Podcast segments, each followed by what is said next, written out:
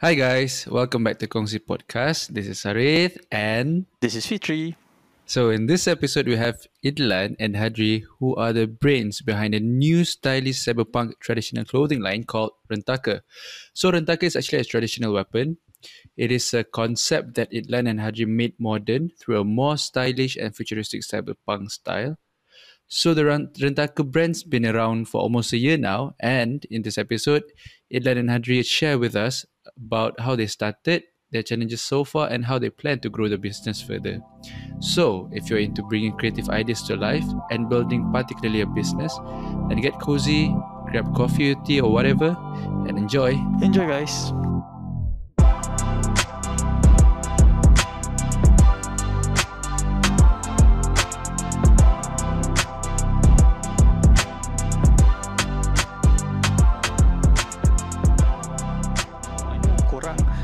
Start you started back in 2020 kan ke before that lagi like what, did this idea datang masa time MCO ke atau masa korang kat uni lagi It's before the MCO. Aku rasa early Eh aku rasa it's before the MCO kan kan Somewhere Act- Actually, August it was 2020 it was already it, that was already MCO lah kira dia. Uh, but we actually decided we actually just had a discussion je online. I think we were just discussing about some things about your designs kan, Hadri. Ah, I ah, think we yeah, started off macam- with your la- freelancing designs, where suddenly we thought about, eh, tengok baju. Uh, it's, it's just Tak, it's it- just it, uh, it with, started with macam Aku ada upload this one design uh, Idlan ni ingat lagi design yang lab tu So Idlan tanya Ah, ni, yes, ni, yes. ni, ni macam ni account kau ke So aku cakap ah account aku tapi aku macam nak cuba-cuba je Lepas tu Idlan cakap why not kita just cuba this together So after that macam kita orang had this satu Our first official meeting lah Then we brainstorm on the names and the macam the stuff yang kita nak buat and the brand itself lah macam kita nak pergi to towards what direction and Mhm. kita So- nampak the yang the best is the futuristic punya part lah mm-hmm. Mhm. Mm-hmm. so we agree on that lah So I guess I guess that's the that's the kind of style that you guys are ni lah you, that you guys want to go after which is the futuristic punya style. But what makes it uh korang nak apa uh approach the the the market Ah, from ah. this with this style ha, kenapa tak Oh. with this know, style through a clothing line. Okay, uh, Oh, one of the things I think Okay. uh, I think from uh, from the get go of how we actually decided to start off our own apparel line was what Hadri mentioned just now about how he started with a, a it was some sort of a trial Instagram account. I think it was Mlap uh, banana uh, cool banana or It's something cool banana Banana. It's ice banana uh, yes. ice banana on on on Instagram. It was It's just a, just- a- just a a stupid fake account, it- yeah. yeah, it's, a fake not account test. Instagram and where uh, he uploaded this one design for a shirt. And it was like oh, c- comel lah. It was it was a very cute design. So I asked Hadri, "Eh, ni this is you ke?" Because because I know what uh, Hadri's uh all his uh Discord name everything kan it's all associated with banana. So macam tanya lah, is this you? So from that on, we suddenly ada macam after that macam kita ada banyak a lot of discussions about this and Yeah. then suddenly we came to a point where it's like let's start our own uh, apa uh, sh- own uh, clothing punya apparel line lah Hmm. basically. yeah. So how we got about to that futuristic part was one thing uh awal-awal actually we decided for for for it to become a more traditional punya style. Yes, But like, then we- uh, kita nak mix a, a both of traditional and futuristic. But then macam kita orang buat a few research. So kita orang macam tengok uh, the tech tech punya stuff ni is currently on trending lah. So we decided to give it a try. Plus macam aku sendiri pun aku, aku macam suka sikit lah this high tech stuff. Mhm. Sebab aku ni kan both macam Hmm. Go, both gamers of, kan? Uh, both gamers and kita orang suka benda ni and kita orang suka like something yang minimal lah, something yang tak nampak embarrassing sangat to macam every time kita wear that apparel. So Faham. that's why like kita Tapi orang tapi dia macam it's it's a lot of how to say design or concepts all mixed together because you guys said it's uh it's also traditional. Rentaka is traditional, but also it's minimal. But Mm. also at the same time it's futuristic. So I'm guessing that these are the kind of vibes that you guys are trying to like mix all together into one specific brand. So how is that going for you guys? Like you know, like co- conceptualizing and actually Ah. making it uh how to say physical for people to see and when they see it they actually get the idea oh this is actually you know all these brands clash into one uh design Uh, so for that, we actually have at the start we actually had a few uh, uh, what is it called? Uh, a few design ideas that Hadri actually uh, proposed, where we discussed each design. So there were, I think there were a a couple, I think almost twenty to thirty designs that No, uh, Hadri drafted. It, it was around. more than that. I could say almost 70 to 60 lah.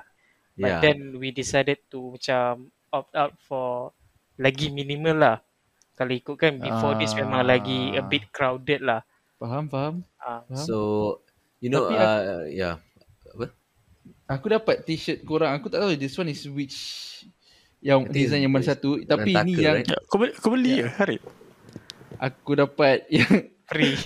aku dapat free yang rosak je dia, dia tak adalah rosak-rosak. It's just a bit Ah, smaller salah lah. ah, compared- salah yeah. salah Salah design. size. Yeah. Salah size Ah. the design tu. And the question tadi apa tadi macam macam mana kita orang nak make the brand appealing to the customer Ma- like macam mana kan? korang macam mana korang conceptualize make, basically like making all these three concepts physical for people to see oh it's traditional but also at the same time it's minimal but it's also uh, how to say futuristic at the same time because So Ah. I understand. I think I understand. I understand what uh, Hadri is uh, trying to point out. So first things first, I think one of the main reasons why we actually move forward with cyberpunk punya concept at the start was because we were both very into uh, this game called Apex Legends. So in Apex Legends, dia punya concept memang dah memang it it, Hmm. it really really Okay. suits us lah because it's very uh, cyber Faham. Cyberpunk in style. I think Hmm. Fitri would actually know the game because I think we Mhm. played a few times with Fitri as well. So it's very very futuristic. That that's one thing. And so we were thinking, okay, if we put out a, a, a sort of a shit with uh, with a design with a merch uh, uh, around this, would it be okay? But then we weren't really familiar with all these legal uh, legal mis- matters. So we were worried about uh, you know how about uh, copyright or trademark punya infringement on these uh, already existing punya products or or uh, games punya weapons or anything. So we tried to do something different. That that is where the concept of traditional and cyberpunk came about. Yeah. Okay. Hmm. Masa So that's why, during yeah. the conceptualizing punya part tu actually there's a few ideas lah. Uh, maybe uh, masa awal-awal tu kita orang nak go for the batik and a, a Hmm, bit yeah. jawi. Hmm, Tapi hmm, bila bila kita orang review balik the design tu, it looks a bit Islamic design tu. Faham tak? hmm. macam uh, Memang plastik nampak- eh ah, memang nampak macam t-shirt dakwah baju straw lah. Macam tabligh Ah, tu kan. ah, uh, masa nak conceptualization tu juga macam aku try lah lukis-lukis sikit lah sebab aku tengah bosan kan. Hmm. So macam what if kalau uh, aku masa tu aku tengah tengok weapons from Apex Legends macam how they design the weapons kan macam oh quite cool Mhm. juga kan. Tu aku- macam what if kalau the weapons yang kita dah ada which is from the old Malay punya weapons what if kalau kita kita macam futuristic oh, that weapon Faham, faham, faham, Mhm. faham. macam No, the, I can- the most common yang orang kenal is the keris tu lah the tapi Yes, yang keretakan tu yes. orang tak kenal Ah, sangat ah, ah, ah, ah. Ah, yes. No, that's why. Okay, yeah. Before kita ni, for for for you guys yang nak check out dia orang punya design dan Taka punya design, uh, Ah. maybe korang nak shout out dulu like korang apa korang punya Insta, Instagram page ke or whatever or Twitter page. Apa Oh ya, dia orang boleh check out? Korang kalau korang nak check out boleh check out dekat ni lah. Um, mainly kita orang post our punya product is dekat Instagram lah dekat rentaka.my. So kat situ kita orang baru macam focus on three main products baru and Yeah. insyaAllah in the future akan ada more products lah. Yeah, so from those designs I can definitely see because bila aku tengok like korang punya weapon design ni, uh, aku sebenarnya tak perasan pun yang ada the keris punya cross punya element tu kan. So bila tak korang perasan? cakap The, the, No, the aku- theme aku- of aku- the of the t-shirt was Chris you know. No, aku because because I, how I feel yeah the the the weapon actually bila aku nampak the weapon itself is a it's a bold how to say subject ah kan weapon Ah, kan ah, bazooka kan? So that that kind of overshadow the the traditional punya the Taming Sari punya how to say design lah also. Bila kau cakap ya aku berperasan. Oh, okay. Ah. but no, but it's still nice. But it's still nice. Yeah. Yeah, yeah. Nonetheless, yeah, yeah. Yeah. No, but but it's not easy eh for people to actually how to say nak combinekan especially traditional dengan cyberpunk Yeah. because these Yeah. two designs, these two elements are very big. Uh, they are very big on their own. Kan? So Exact- for them yeah. to like come together as a style. Kau nak tahu tak masa awal-awal tu kita orang ingat macam the cyberpunk ni would be the problem lah sebab since cyberpunk punya trend ni orang tak tahu sangat kan kat Malaysia kan. Mhm. And turns out bila kita orang publish the design, kita orang expect orang tahu lah apa rentaka, tamisari, apa kelewang tu. Turns out dua-dua orang tak tahu. Hmm. Ini futuristic ke? Ini uh, weapon Mel- uh, Melayu ke? so macam Hmm. hmm, It's macam more kita orang of the traditional part yang orang tak tahu. ah Hmm. yes. Faham, faham. So So I guess macam dulu pun orang that was one of down. our yeah. so kita orang slow down a bit on product and kita orang focusing more sikit on content lah. So macam nak educate the audience ah. sikit. Ah. Yeah. So korang korang ni pakai apa uh, boleh boleh ajar silat ke apa? Aku taekwondo Aku rasa- kali pinggan putih. tak, janganlah belajar taekwondo kau belajar silat lah. Aku rasa kalau kau boleh buat silat and then kau boleh show off dalam kau punya Instagram page ke apa, confirm orang akan macam apa. Muhammad ni bukan calang-calang ah. Patut nanti kau punya search macam fuh skyrocket. Ya, boleh boleh nanti wedding video kena- try buka silat depan dia. no, but but aku I I really like like the fact that you guys are educating people pasal Yeah, all yeah. this traditional punya Yeah.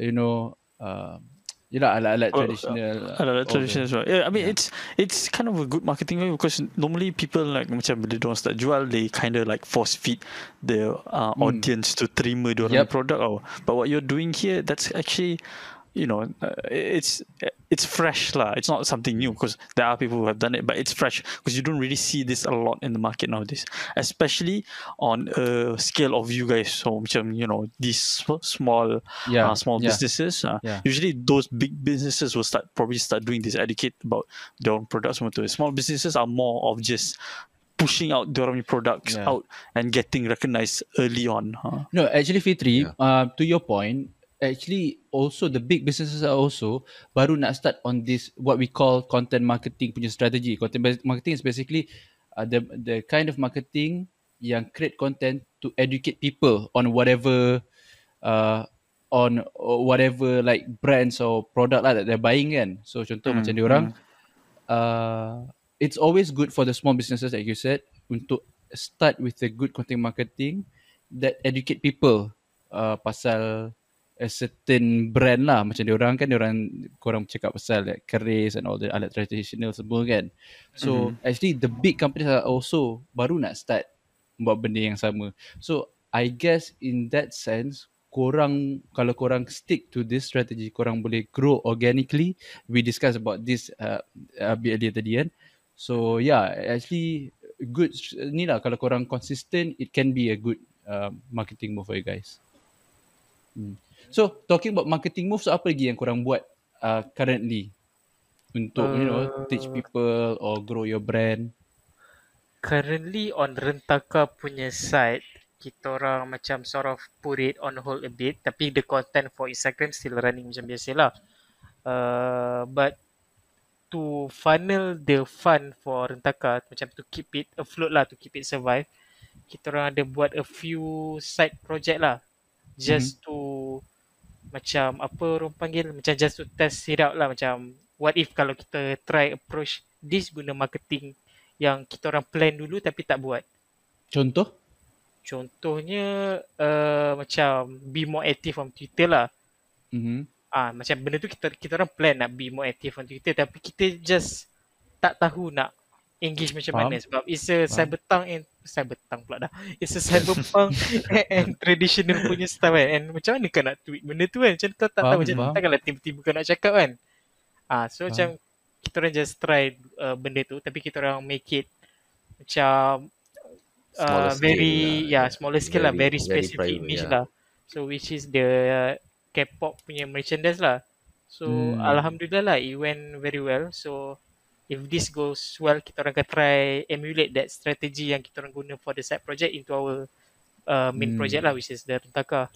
So basically macam macam korang basically apa yang korang buat is korang ada this rentaka as a main project but also at the same time korang nak test all these uh, marketing strategies korang use a different name for a different product basically a different brand lah.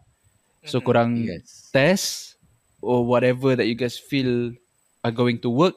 If that thing works, korang akan emulate untuk rentaka macam tu. Yes, exactly. Yeah. Ah. Different brand, different product but still in the in the same field lah. Macam kita ni jual baju and the side project tu jual baju jugalah. Kita tak adalah macam tiba-tiba jual Kenapa kenapa kan. korang tak kenapa korang tak take the risk untuk Ah. just test on apa using rentaka?